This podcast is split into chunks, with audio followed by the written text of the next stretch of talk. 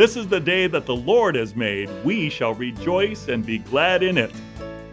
Hi, my name is Dr. Lou Diaz, pastor of Butte Bible Fellowship located at 2255 Pillsbury Road in Chico. And I'm providing inspirational teaching for you from God's Word each week. Listen to my weekly radio program, Encouraging Words with Dr. Lou Diaz, at 10 a.m. on Saturday or 10 a.m. on Sunday. If you would like to hear my current message series, you may call Butte Bible Fellowship at 530 892 0521. The message is from Acts chapter 26. It is Paul's defense, the fifth defense of six, and this one is before King Agrippa. If you have your Bible, we're turning to Acts chapter 25, where I'm going to begin at verse 13 to give some context. So, Acts 25, verse 13. A few days later, King Agrippa and Bernice arrived at Caesarea to pay their respects to Festus. Since they were spending many days there, Festus discussed Paul's case with the king. He said, There is a man here whom Felix left as a prisoner when I went to Jerusalem, the chief priests and the elders of the Jews brought charges against him and asked that he be condemned. I told them that it's not the Roman custom to hand over anyone before they have faced their accusers and have had an opportunity to defend themselves against the charges. When they came here with me, I did not delay the case, but convened the court the next day and ordered the man to be brought in. When his accusers got up to speak, they did not charge him with any of the crimes I had expected. Instead, they had some points of dispute with him about their own religion and about a dead man named Jesus who Paul claimed was alive. I was at a loss how to investigate such matters, so I asked if he would be willing to go to Jerusalem and stand trial there on these charges. But when Paul made his appeal to be held over for the emperor's decision, I ordered him held until I could send him to Caesar. Then Agrippa said to Festus, I would like to hear this man myself. He replied, Tomorrow you will hear him. The next day, Agrippa and Bernice came with great pomp and entered the audience room with the high ranking military officers and the prominent men of the city. At the command of Festus, Paul was brought in. Festus said, King Agrippa and all who are present with us, you see this man. The whole Jewish community has petitioned me about him in Jerusalem and here in Caesarea, shouting that he ought not to live any longer. I found he had done nothing deserving of death, but because he made his appeal to the emperor, I decided to send him to Rome. But I have nothing definite to write to his majesty about him. Therefore, I have brought him before all of you, and especially before you, King Agrippa, so that as a result of this investigation, I may have something to write. For I think it is unreasonable to send a prisoner on to Rome without specifying the charges against him. Permission to speak for yourself. We're going to see his defense in a moment, but let us begin with prayer. Father, we thank you that even in the midst of these trials that Paul went through, he stood strong and he stood firmly in his faith in Jesus Christ, risen Savior and Lord. Thank you. Let me uh, direct you to a verse you may have heard of in the, today's message is entitled, What is the reason for the hope inside of you? What is the reason for the hope inside of you? And the verse I want to direct you to is 1 Peter 3:15. It says, "But in your hearts revere Christ as Lord. Always be prepared to give an answer to everyone who asks you to give the reason for the hope that you have. But do this with gentleness and respect." You know, someone sees you staying calm in a crisis and they wonder how you can be that calm. Someone sees you having peace in a stressful situation, and they wonder how you can have that peace. Someone sees you and you are missing your loved one, grieving but not without hope. And they want to know more about this hope in heaven that you have. People will come to you and they'll ask you, Why are you different? Why is there something about you that I want in my life? They're going to ask you to give a reason for the hope that's inside of you. And I pray that you will be prepared because it says in this verse 1 Peter 3:15 that we are always to be prepared. That is that we must have the right attitude toward Christ, revering him in our hearts, that Jesus Christ is Lord. He's Lord of all. And we must be prepared, ready at a moment's notice, have an answer on the tip of our tongue, have an explanation for why we have hope in seemingly hopeless situations, to share who is the source and supplier of our hope, and to do so in a gentle and respectful manner, as you're going to see Paul does when he says, O most excellent Festus, even when Festus tries to throw a monkey wrench in his presentation. Paul was not arrogant at all. He wasn't flippant or silly. He was not making fun or demeaning his audience. He was gentle and respectful. So let's look at the four reasons why Paul had hope. What is the reason for hope? And these are the reasons for hope that we have as Christians. I have hope, number one, because I trust in the promised Messiah, the Savior of the world, Jesus Christ. Number two, I have hope because I am a new creation in Christ. The old has passed away, the new has come. Third, I have hope because I serve a risen Savior.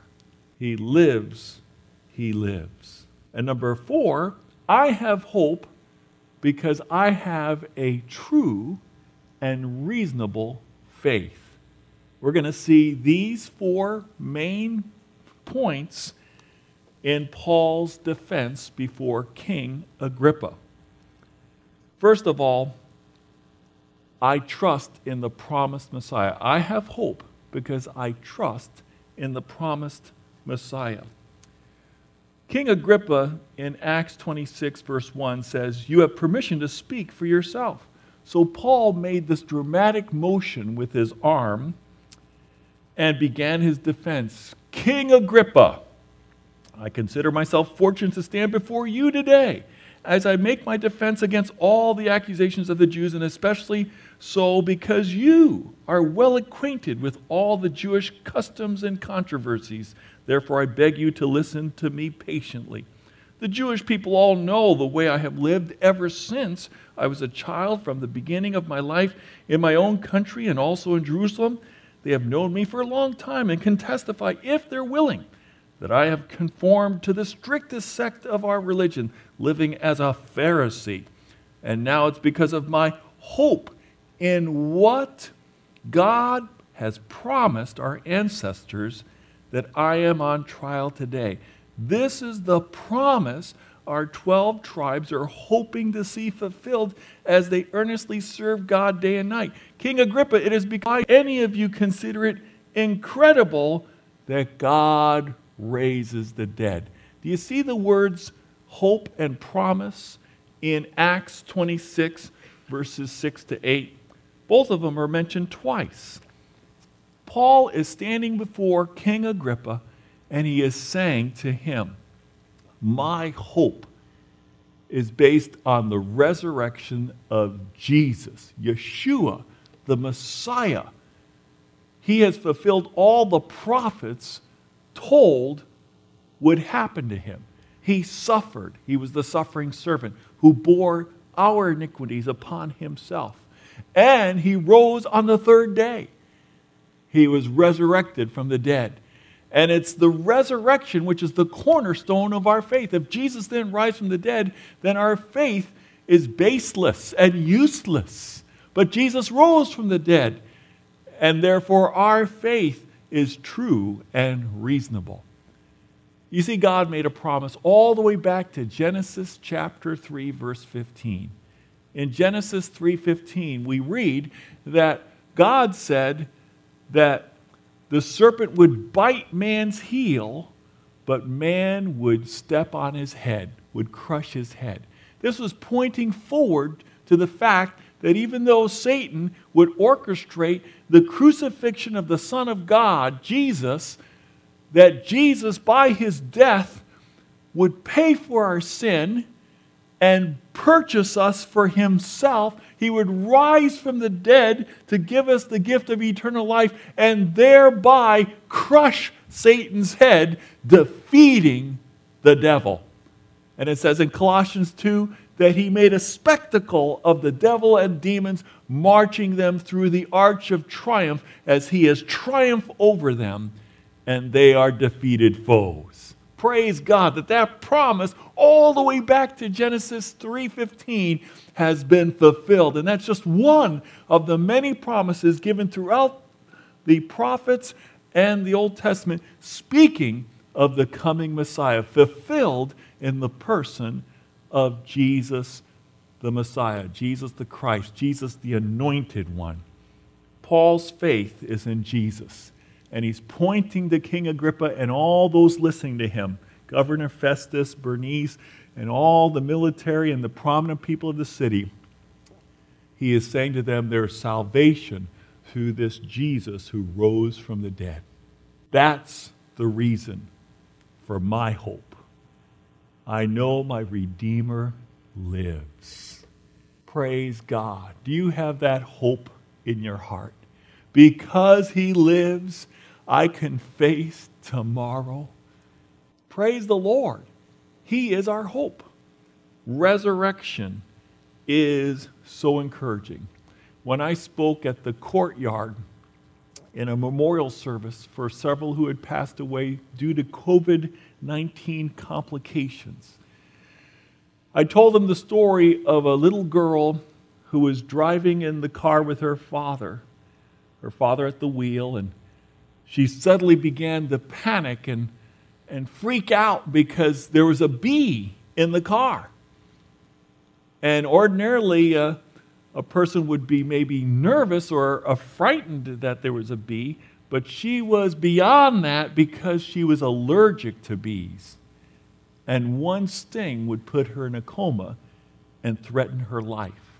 So she was screaming bloody murder for her own life. The father pulled over calmly, and he was able to catch and grab the bee. And the bee stung him. And the girl was still screaming at the top of her lungs, Daddy, don't let the bee sting me. And he held out his hand. The bee was dead, and the stinger was in his hand.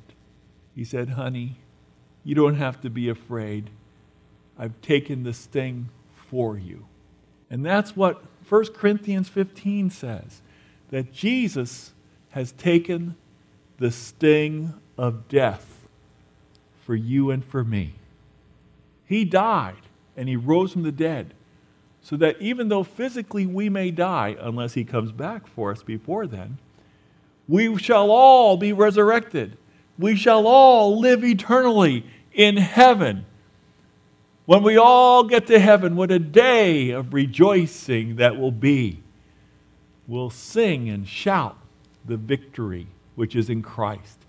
He took the stinger for us. Our hope is in the promised Messiah.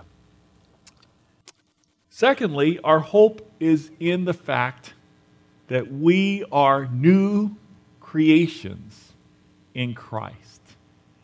We are new creations in Christ. And to this point, Paul goes into his life BC, that is, before Christ.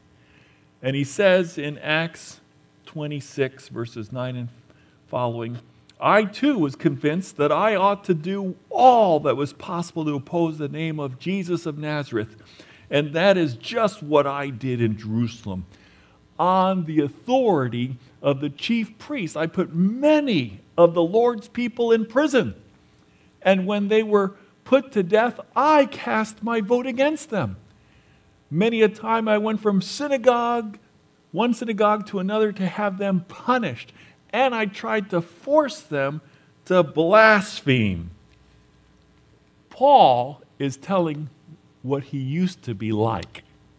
He used to be so zealous, he was fanatical.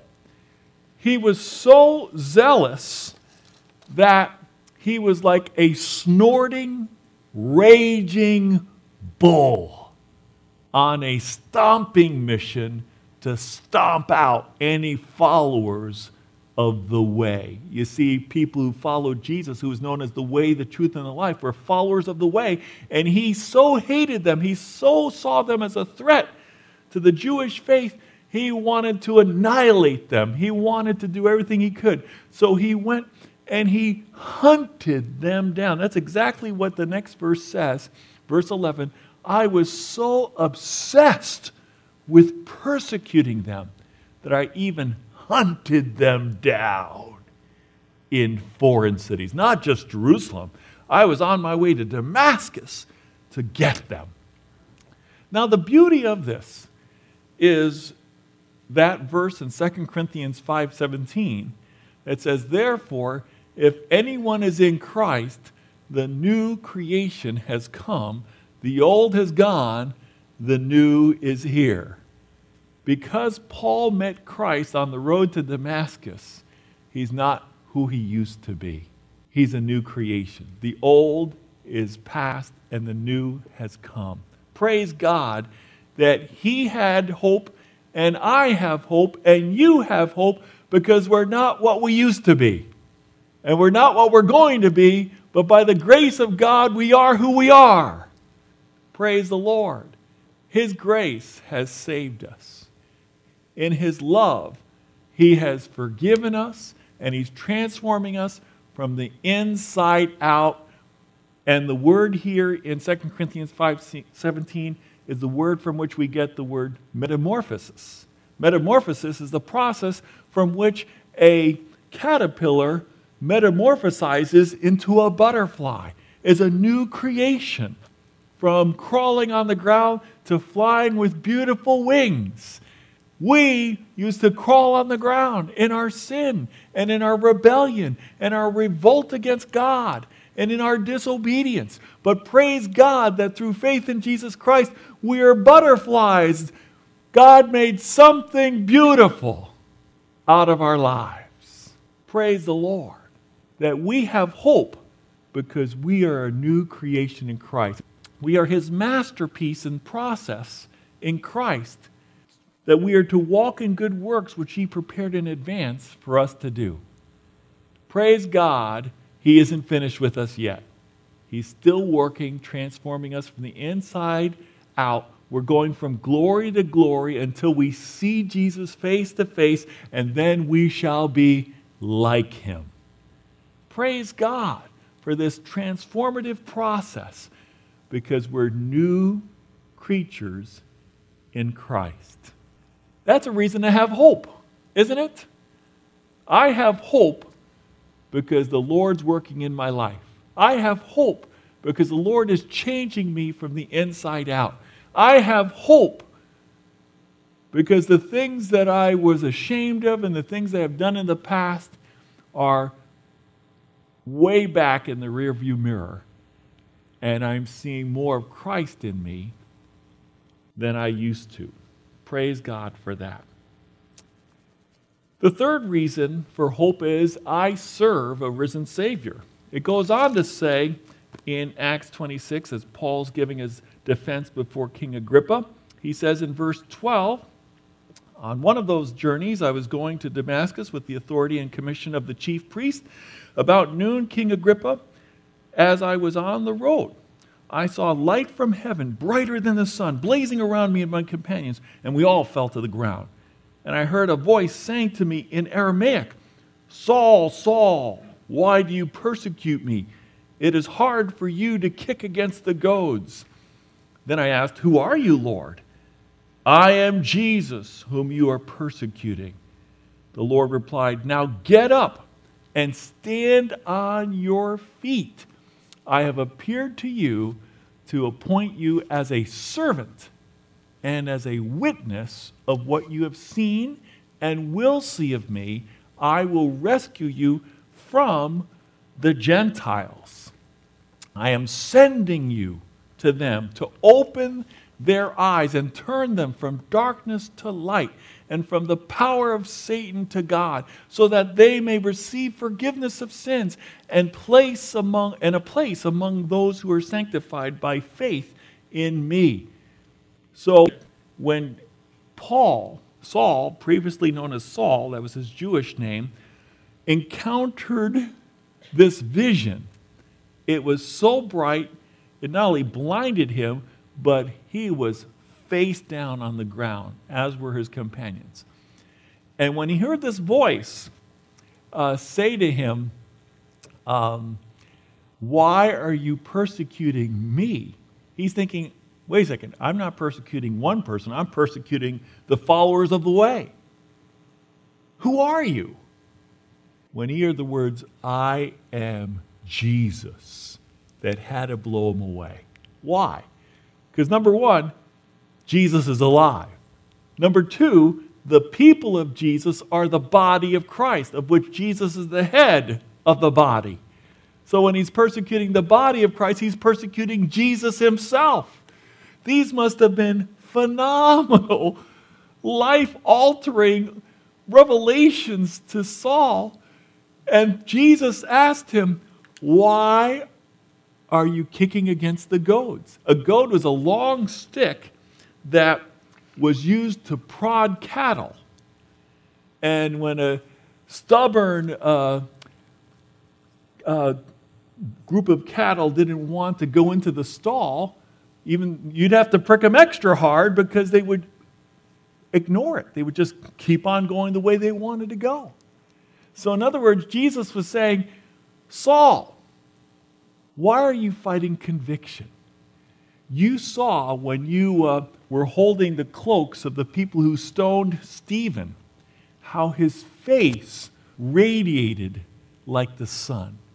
You saw his innocence.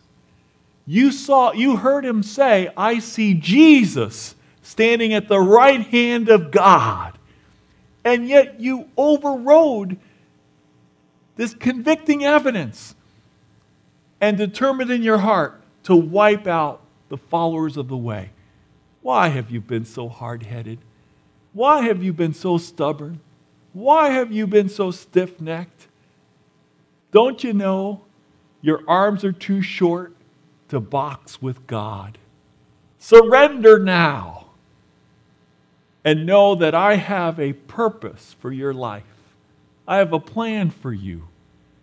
I'm calling you into my service. I want you to send a message out. I want to use you, and I'm sending you special so that people's eyes might be open, that they may turn from darkness to light, that they may turn from the power of Satan to God, so that they may receive forgiveness of their sins, that they may receive a place among those who are sanctified by faith in me and become part of the people of God. I've got a mission for you. Praise God, we serve a risen Savior. And that hymn is so apropos at this point. I serve a risen Savior. He's in the world today. I know that He is living, whatever men may say. I see His hand of mercy. I hear His voice of cheer. And just the time I need Him, He's always near. Rejoice, rejoice, O Christian. Lift up your voice and sing eternal hallelujahs to Jesus Christ the King, the hope of all who seek him, the help of all who find. None other is so loving, so good and kind. He, he lives. Christ Jesus lives today. He walks with me and talks with me along life's narrow way. He lives, He lives salvation to impart. You ask me how I know He lives? He lives within my heart. Why do you and I have hope? Because we serve a risen Savior.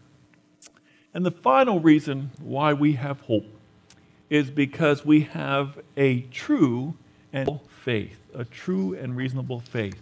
We read in Acts 26, uh, verses 22 to 29, that when he made his presentation, he was saying, I stand here in front of you to testify to small and great alike that I'm saying nothing beyond what the prophets and Moses said. I am preaching the Word of God without compromise, and I'm not anything to the Word of God. It's the Word of God and nothing but the Word of God.